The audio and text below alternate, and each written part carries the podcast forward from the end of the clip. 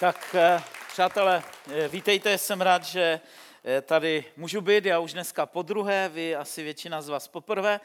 Dneska bych chtěl mluvit o novém životě. A když mluvíme o novém životě, tak samozřejmě eh, i, i z takového sekulárního pohledu eh, někdy lidi eh, říkají, že mají nový život, nebo že jim byl přidán další život, nebo něco takového. Možná jste se někdy s tím rčením setkali, že někdo přežil nějakou zakařenou nemoc nebo něco a řekl, mám druhý život, mám nový život, nebo zažijete nějakou radikální změnu ve svém životě, že, já nevím, změníte, přestěhujete se někde, někde, opustíte něco, zapomenete na minulou práci, prošli jste nějakým náročným rozvodem a, a podařilo se vám znova oženit šťastně nebo něco podobného a řeknete, žiju nový život.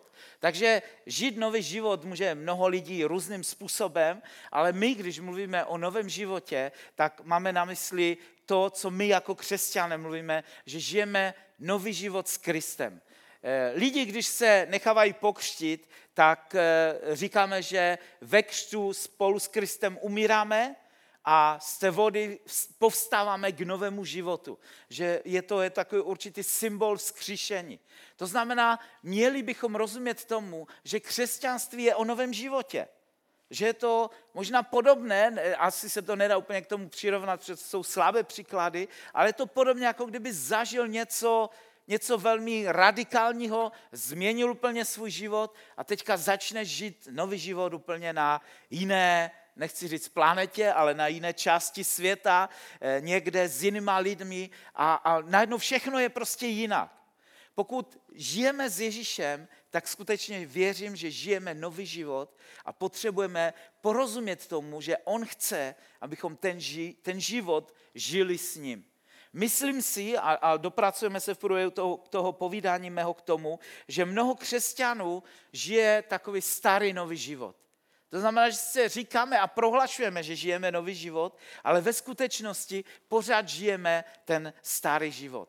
O novém životě bych dokázal mluvit z mnoha pohledů a z mnoha bodů. O jednom jsem mluvil už minule a pokud jste tady nebyli, tak si to poslechněte, poslechněte ať na Spotify nebo na, na YouTube, eh, na, na všech těch kanálech to je k maní, ale eh, mluvil jsem o tom, že vlastně pokud žijeme takový ten život, eh, život s Kristem, to znamená život, kdy prohlašujeme, že Ježíš mi stačí, že mi stačí úplně na všechno, tak vlastně jsme volní, jsme osvobozeni k tomu, abychom mohli žít nový život s Kristem.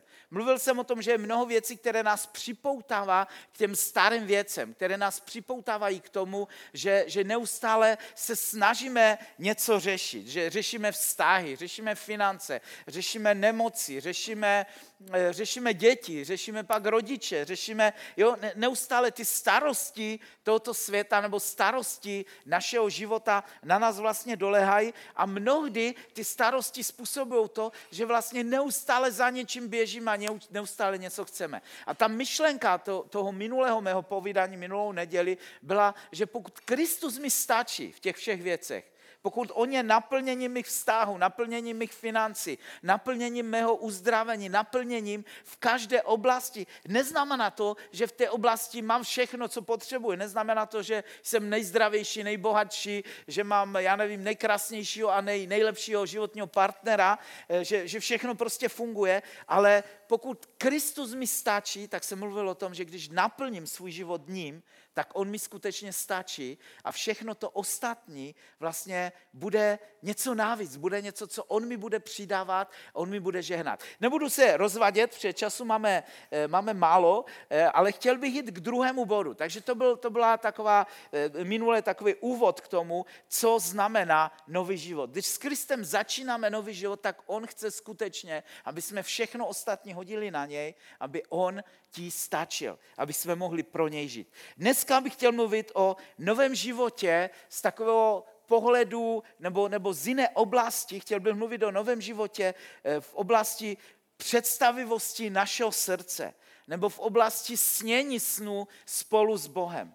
Protože věřím, jak, jak brzy na, nebo jak, jak se vám snažím eh, za chviličku vám ukážu na, na mnoha biblických příkladech eh, snění nebo malování obrazu. Když budu mluvit dneska o snech, tak nemám na mysli sny, které se nám zdají v noci, ale mám na mysli takové to snění během dne, kdy, kdy malujeme něco v sobě, kdy, kdy vytváříme nějaký obraz o různých věcech a ukážu vám z písma, jak silným způsobem vlastně to snění a to přemýšlení, budování, malování nějakého obrazu v nás vlastně ovlivňuje náš život. Ovlivňuje ho pozitivně, ale stejně tak ovlivňuje ho negativně. A my, věřím, že my jsme správci našeho srdce. Proto Bible mluví o tom, že, že máme chránit své srdce, že máme střežit srdce, že ze srdce vychází vlastně zlo i dobro, že srdce je takovou určitou bránou k tomu, jakým způsobem pak dál žijeme a co děláme. V životě jednoho z největších izraelských proroků, v životě proroka Eliáše, se stala jedna příhoda ta příhoda, nebo on je samozřejmě v mnoha věcech velmi pozitivním prorokem a udělal spoustu věcí. Ale v jednom okamžiku po hoře Karmel, pokud znáte ten příběh, tak nastal takový určitý průlom nebo určitá změna ke zlému v jeho službě, v jeho, v jeho životě. A podíváme se na to, proč nebo co, co se tam stalo. Eh, pro, pro ilustraci, pokud by náhodou tady někdo byl nebo poslouchal to ze záznamu, kdo, kdo nezná ten příběh, tak eh, prorok Eli Eliáš byl v Izraeli v době, kdy celý Izrael odešel od Boha, nehledal Boha, sloužili Bálovi, obětovali mu děti a dělali různé jiné zvěrstva. A prorok, ba, eh, prorok, Bál, eh, prorok eh, Eliáš nadpřirozeným způsobem vlastně přivádí Izrael zpátky k Bohu. Dělá to takovým radikálním způsobem, že jde za králem Achabem, říká mu, nebude pršet, dokud to já nedovolím, tři roky neprší, celý Izrael volá pak po pomstě Eliáš volá všechny proroky Bálovi nahoru, Karmel volá tam krále a především vlastně říká, teďka postavíme dva oltáře, e, zakázal sírky, zapalovače, ty si museli nechat doma, jo, a řekl, budeme se modlit k našim bohům, vy se modlete k Bálovi, já se budu modlit k Bohu Izraele a ten Bůh, který odpoví ohněm, ten je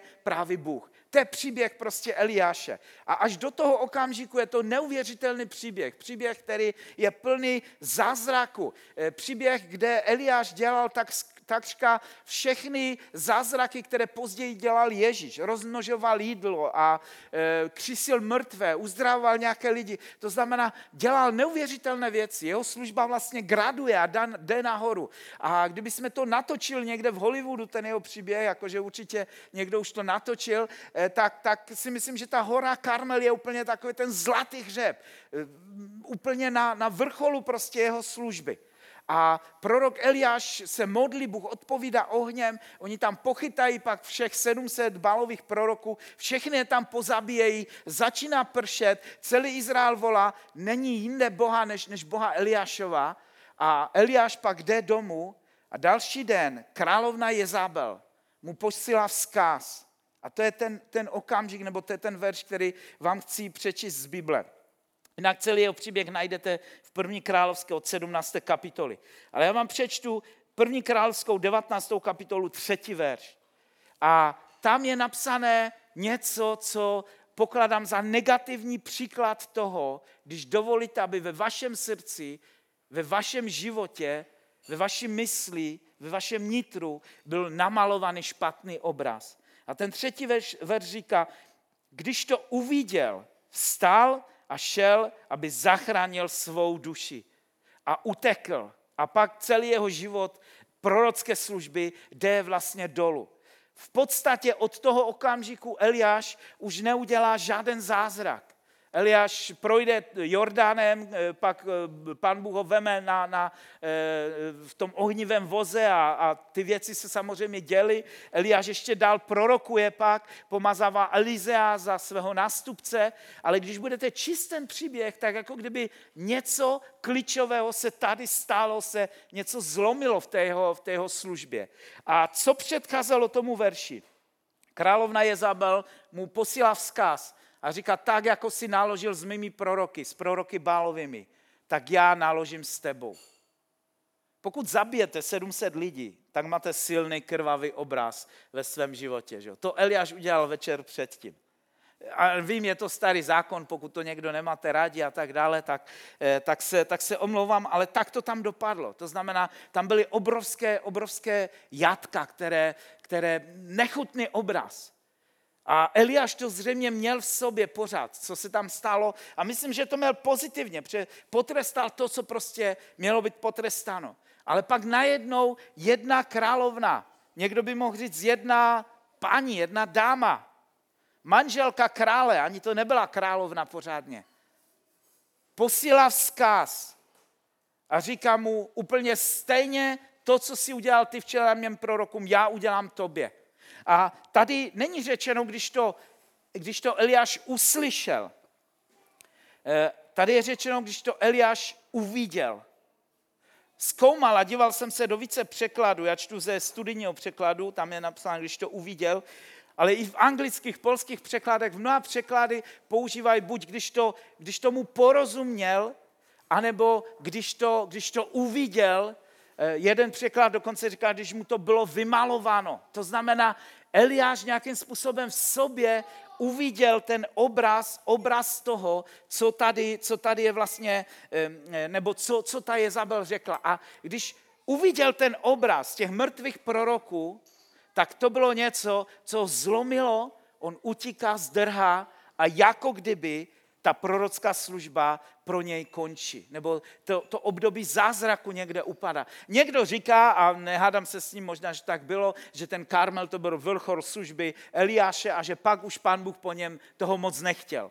Já osobně věřím, že Eliáš měl pokračovat dál v tom a, rozumím z toho textu, že Bůh nechtěl, aby utíkal před Jezabel, ale že se měl Jezabel postavit. Na tom se určitě prostě shodneme.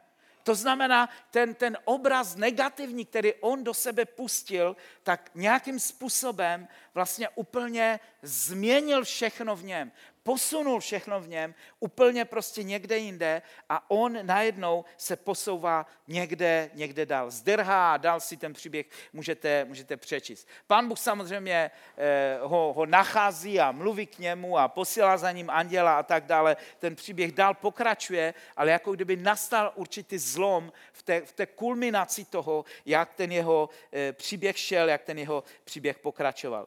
Můžeme se ale podívat na pozitivní příběhy, eh, příklady. Kdybychom se podívali na Abrahama, tak Abraham byl člověkem, který eh, opustil Urchaldejské, odešel z, té, z toho místa, kde, kde bydlel, protože Bůh mu řekl, já tě rozmnožím, udělám z tebe veliký národ a, a dám, ti, dám ti prostě potomstvo. Abraham v té době eh, byl neplodný, jeho, jeho manželka byla neplodná taktéž, nemohli mít děti, ale on uvěřil a odešel a vyšel.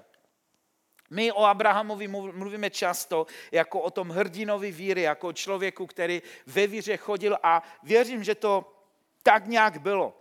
Ale myslím si, že Abraham nebyl vždycky hrdinou víry. Víte, on než došel k tomu momentu, že se mu narodil Izák, tak dvakrát prodal ženu. Já nevím, kdo, kdo si to, do, jestli si to chlapi umíte představit, že kvůli sobě vlastně pošlete svoji manželku, ať spí s někým jiným, proto, abyste si zachránili život. Vůbec někdy přemýšlím nad tím, jak Sara musela být krásná, když v 70 letech, nic, nic proti stáří věku jo, a tak dále, eh, zřejmě v té době lidi žili, žili déle, ale v 70 letech věku Abraham se bojí, že když uvidí Sáru, král Egypta, takže jeho zabije proto, aby mohl Sáru získat za svoji manželku. Zřejmě to byla nádherná, krásná dáma eh, ve, ve, svém, ve svém úctyhodném prostě věku. Ale to, co chci říct, je, že Abraham se neprokázal jako žádný muž víry. On byl normální sráp. On, on prostě kvůli tomu, aby zachránil sebe, tak, tak obětu. A neudělal to jednou, udělal to dvakrát. Po druhé to byl, myslím, Abimelek, nebo kdo tam byl, nějaký další král, znova stejný příběh a znova říká Sáře to stejné. Říkají, že jsi moje sestra, že jo, a, a, a vlastně jde. A Bůh se musel za to postavit a Bůh musel bojovat vlastně za, eh, za Sáru, protože Abraham, Abraham to nebyl, Abraham to nedělal. Ale později vidíme, že Bůh začal něco v Abrahamovi měnit. A co to bylo? Já věřím, že začal malovat v něm obraz. Obraz v srdci o té budoucnosti. Protože věřím a jsem přesvědčený o tom, že to co, to, co přináší a to, co vytváří víru v našem srdci, tak je vlastně obraz, který my tam malujeme. A proto to, co Bůh dělá, je, že později Abrahama vyvadí ven před stan a ukazuje mu hvězdy na nebi a písek na zemi a říká, podívej se na ty hvězdy. Tolik, kolik je těch hvězd, tak tolik budeš mít potomstva. To je, rozumíte, Bůh mluví s Abrahamem neslovně, ale dává mu nějaký obraz. A obrazy v nás vlastně vytvářejí něco, zanechávají něco. Proto v prorocích, když si budete číst proroky jako Izajáš, Jeremiáš, Ezechiel, mnohokrát Bůh k Izraeli mluví obrazy. Dává jim nějaké obrazy. Proto v Biblii je tolik obrazů, protože Bůh ví, jak, jak, jak, jak je silné to, co je prostě v nás. Jak to bylo silné tím negativním způsobem v Eliášovi a že v podstatě málem to zastavilo jeho službu, a stejně tak ví, co to udělalo vlastně s Abrahamem.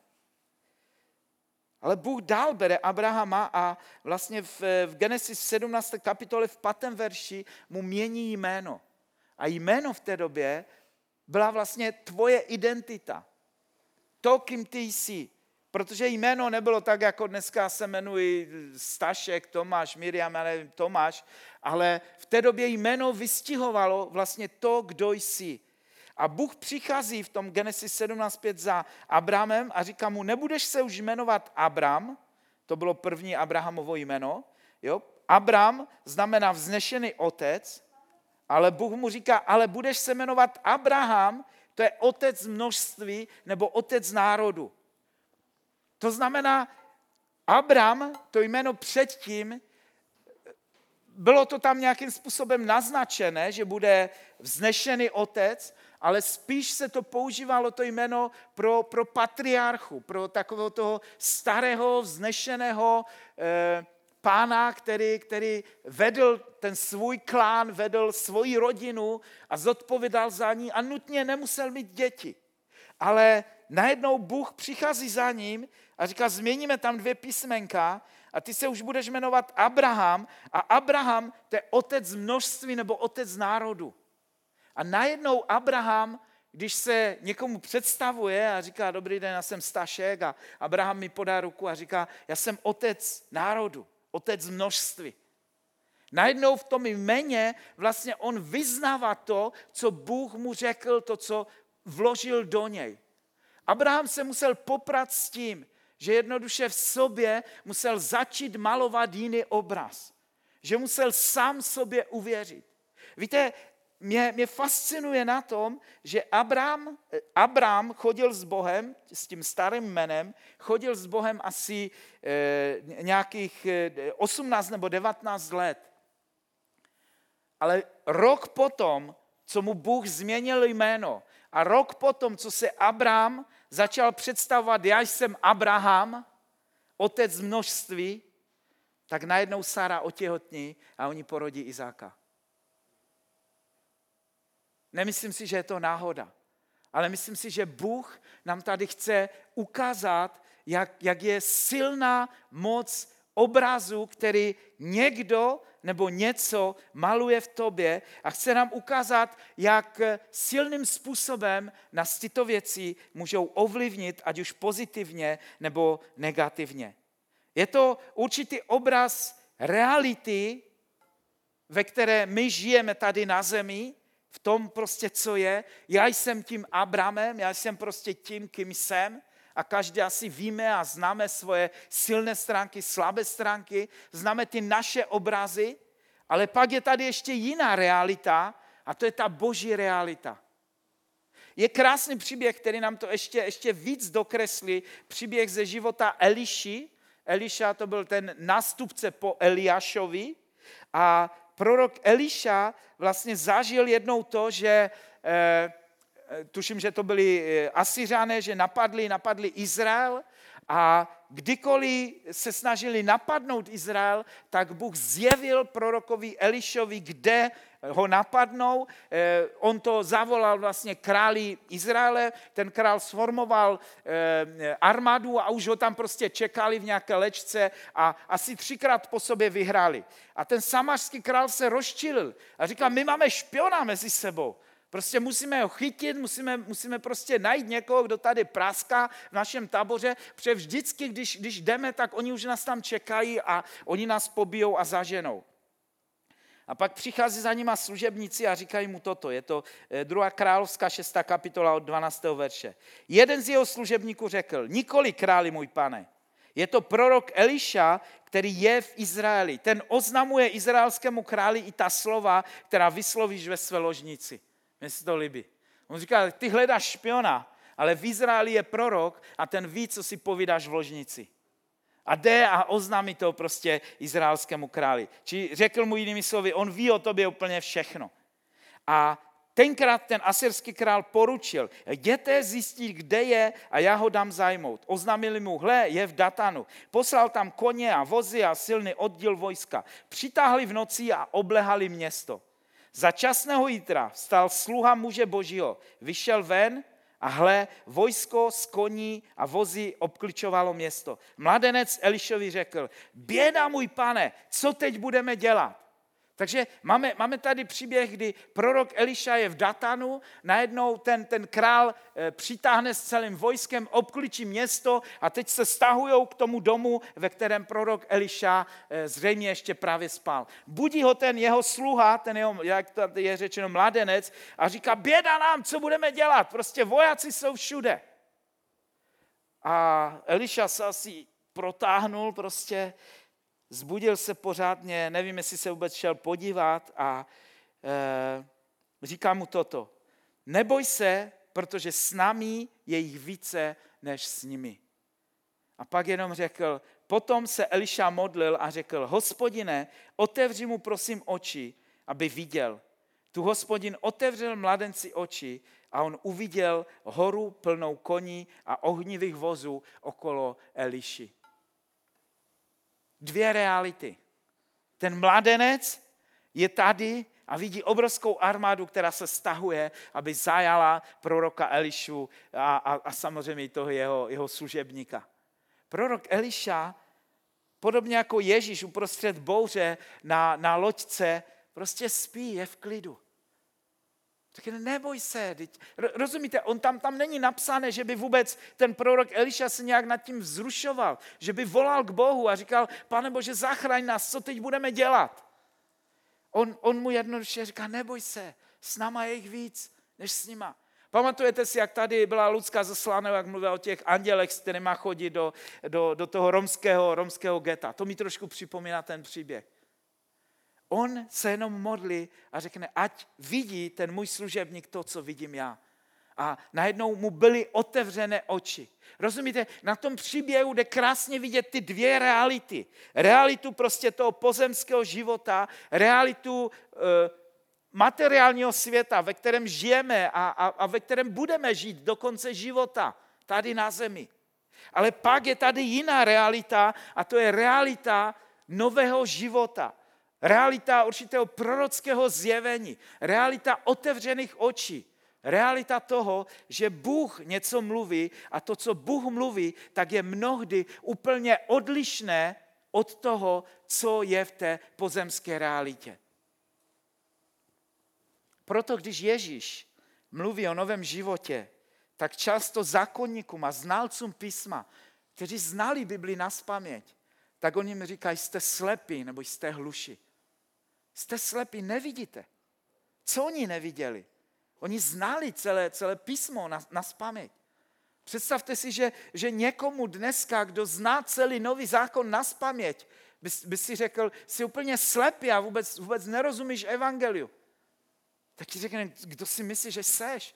Já ti odcituji prostě Matouše z paměti a, a, a, a Jana a skutky a já nevím, epištoly a poštola Pavla ti můžu citovat z paměti ale přesto ten člověk může být slepý, protože nežije ve zjevení toho nového života, nežije ve zjevení vlastně té nové reality.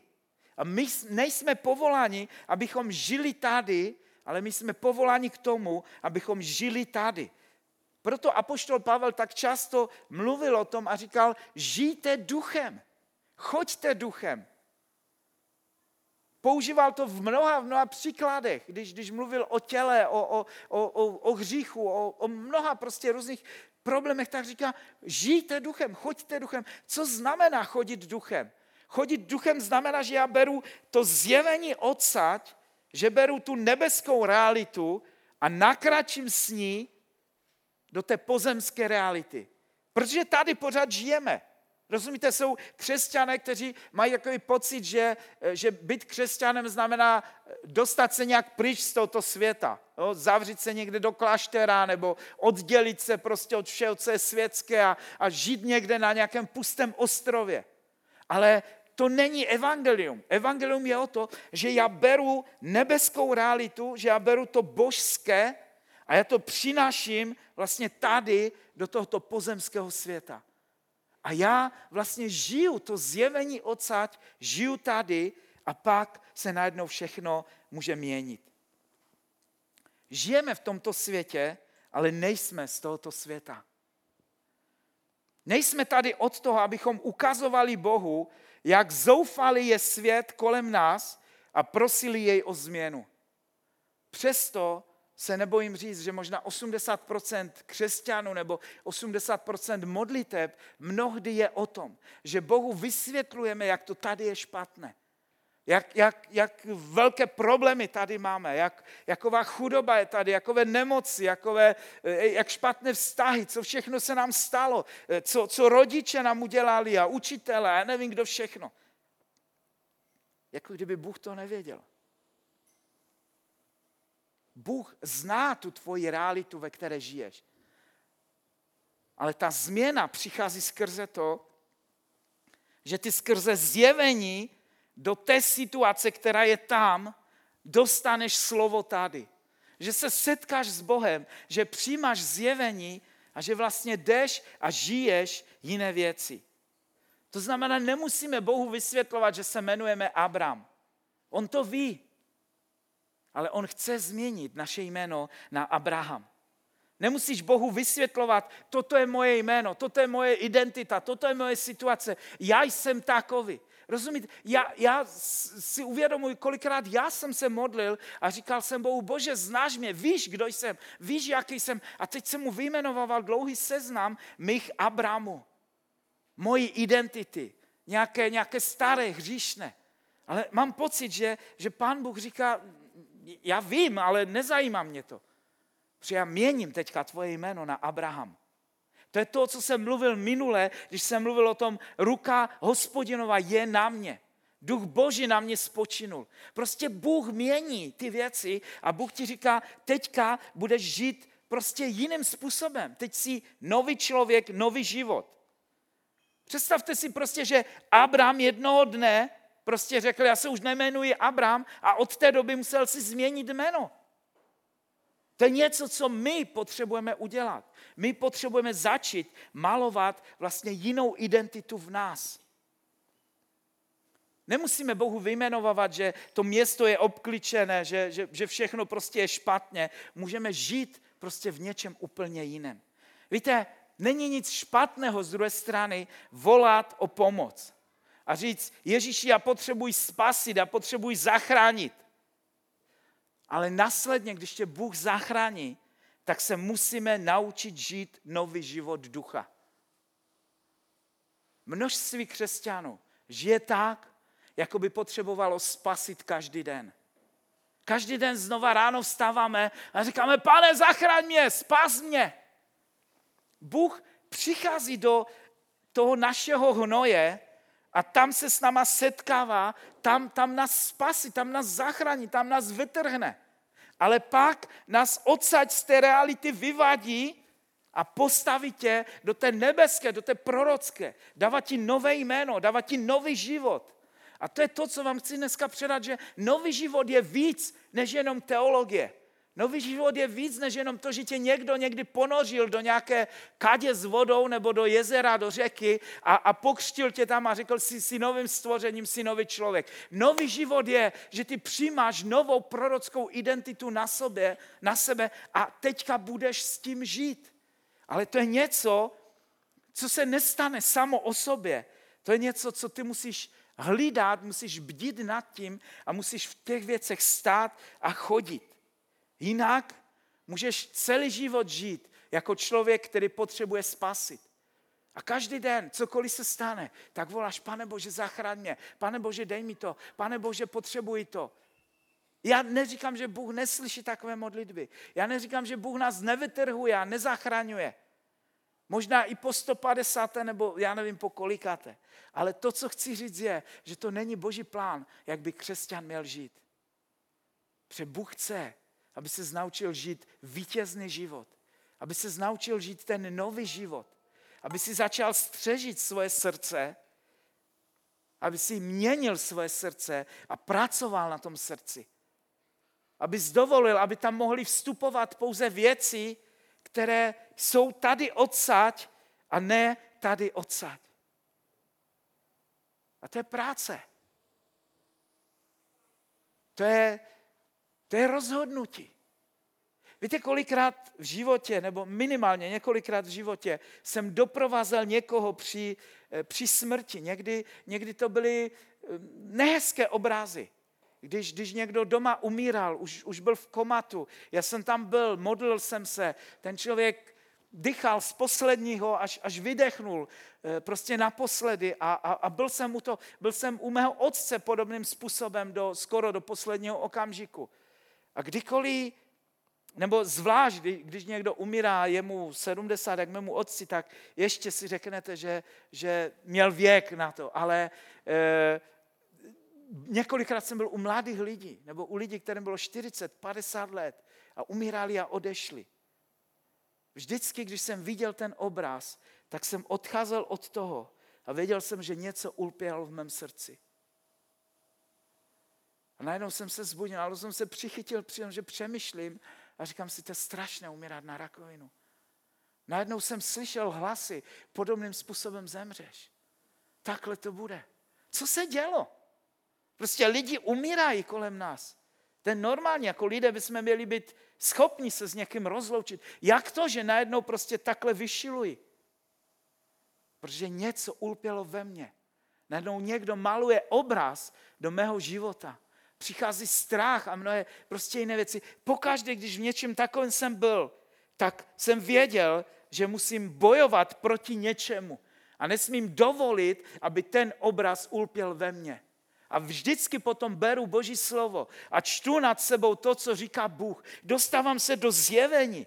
A, a říkám sám sobě, říkám ďáblu, říkám nebi, říkám, říkám každému, říkám mojí manželce, že tady budu žít do stovky, že já nevím, cokoliv. Říká mi prostě pozitivní věci, přemalovávám ten obraz mého srdce. Nevím, jestli to byl příliš drastický obraz na vás, ale, ale rozumíte, co, co chci říct. Můžeme použít příklad s financí. S, e, e, přijde ti nějaká složenka, nečekaná faktura, něco se prostě najednou změní, podělá. Máš nějakou zkušenost negativní tady odsaď, nějaký obraz ulpí v tobě a začne se rozvíjet začne se malovat. A náš nepřítel miluje tyto okamžiky, kdy může začít přilivat olej do toho ohně, toho tvého negativismu. A, a rozfoukávat ten oheň. A říká, jo, bude to tak. A bude to ještě horší. Četl si zprávy a viděl si to. A tam ten říkal to. A najednou vidíš, jak ten obraz se zvětšuje. Přichází deprese, ty si ji vychutnáváš sedíš někde podobně jako Eliáš. Přečtěte si Eliášův příběh, tu 19. kapitolu. Ten velký prorok, který prostě vraždí proroky Jezabel, který, který zažívá neuvěřitelné vítězství, který zažil ve svém životě křišení mrtvých, uzdravování, rozmnožování. Já, já to nechápu. Co se s ním stalo? Moc obrazu, moc slova, moc něčeho, co, co najednou přijal do svého života. A namísto, aby řekl podobně jako Kaleb, já tě Jezabel namažu na chleba. A ne já dopadnu tak, ale ty, ne, namísto, aby ten obraz vrátil jí, tak on ten obraz rozvine ve svém životě a zdrhá někde pod nějakým jalovcem, umírá a, a říká, bože, já už nechci žít, já už chci odcházet, já... Obraz, obraz. Já se vás chci dneska zeptat, co vidíš? Co vidíš ve, ve své budoucnosti? Jakový obraz maluješ? Jakový obraz malujeme o nás? Jakový obraz malujeme o našich financích, o, o naší rodině, o našich vztazích, o našem zdraví, o našem životě? Žiješ ve strachu, anebo žiješ v odvaze? Já se neptám na okolnosti, ty můžou být různé. Můžou být lepší, můžou být horší. Ale se ptám na to, co Bůh říká tady. Protože když Pán Bůh bude mluvit tady a ty to přijmeš a začneš malovat ten obraz té jiné reality, tak se všechno může změnit. Protože získáš víru a získáš víru, která bude přenášet hory. Proto my čteme o Ježíši, když on spál na té loďce a učedníci tam šileli. To, to je další krásný příběh. Učedníci jsou tady, je bouře, umírají. Ježíš věděl, že se neutopí a proto, proto prostě spál. Učedníci malem nezemřeli na utopení, ale na infarkt. Že jsou v bouři, jo, úplně šili z toho. Budí Ježíše. Ježíš vstane a říká, co tam děláte? Proč nejste tady? Tady není žádná bouře. Jo, parafrazuji to trochu, ale Ježíš, Ježíš je, je, je vlastně úplně sprdne za to, že, že, že nemají víru jako on. Proč? Protože Ježíš podobně jako Eliša vlastně stál v tom prorockém rozměru. Stál v tom, že to je jinak. My potřebujeme vidět duchem a chodit duchem, protože to je nový život. Pokud jsi obraceným, pokřtěným, znovuzrozeným křesťanem, ale žiješ ve strachu a žiješ tady v té realitě, tak pořád žiješ starý život. Protože nový život, ten je tady.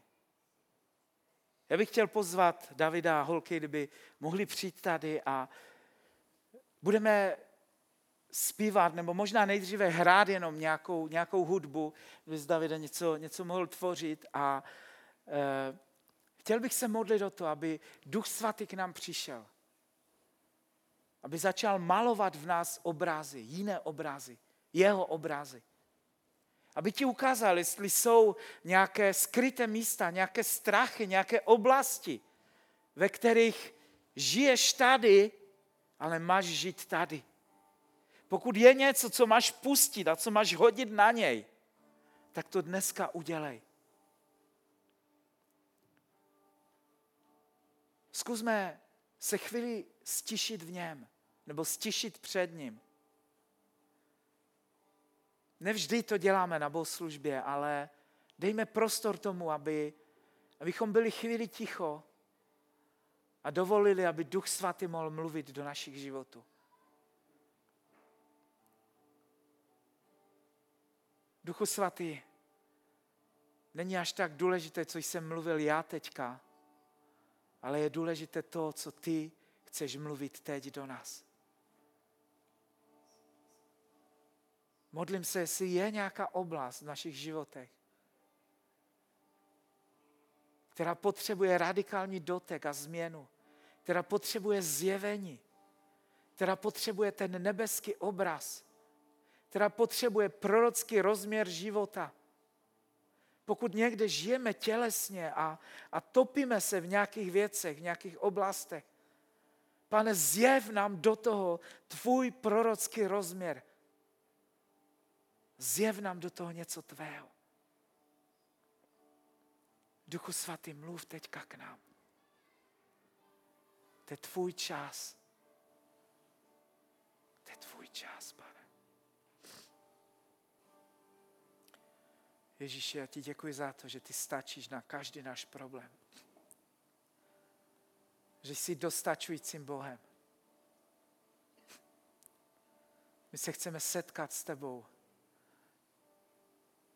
na tom místě, kde jsme. A toužíme, aby si nás vzal do prorockého zjevení, do prorockého rozměru našich životů. Pane, mluv k nám skrze sny, vize, obrazy. Promlouvej k nám skrze tvoje slovo. Ukazuj nám, nám tu nebeskou realitu. Ukazuj nám to, co ty chceš nám ukázat. Znova ti odevzdáváme své životy a říkáme, pane, jsme tady.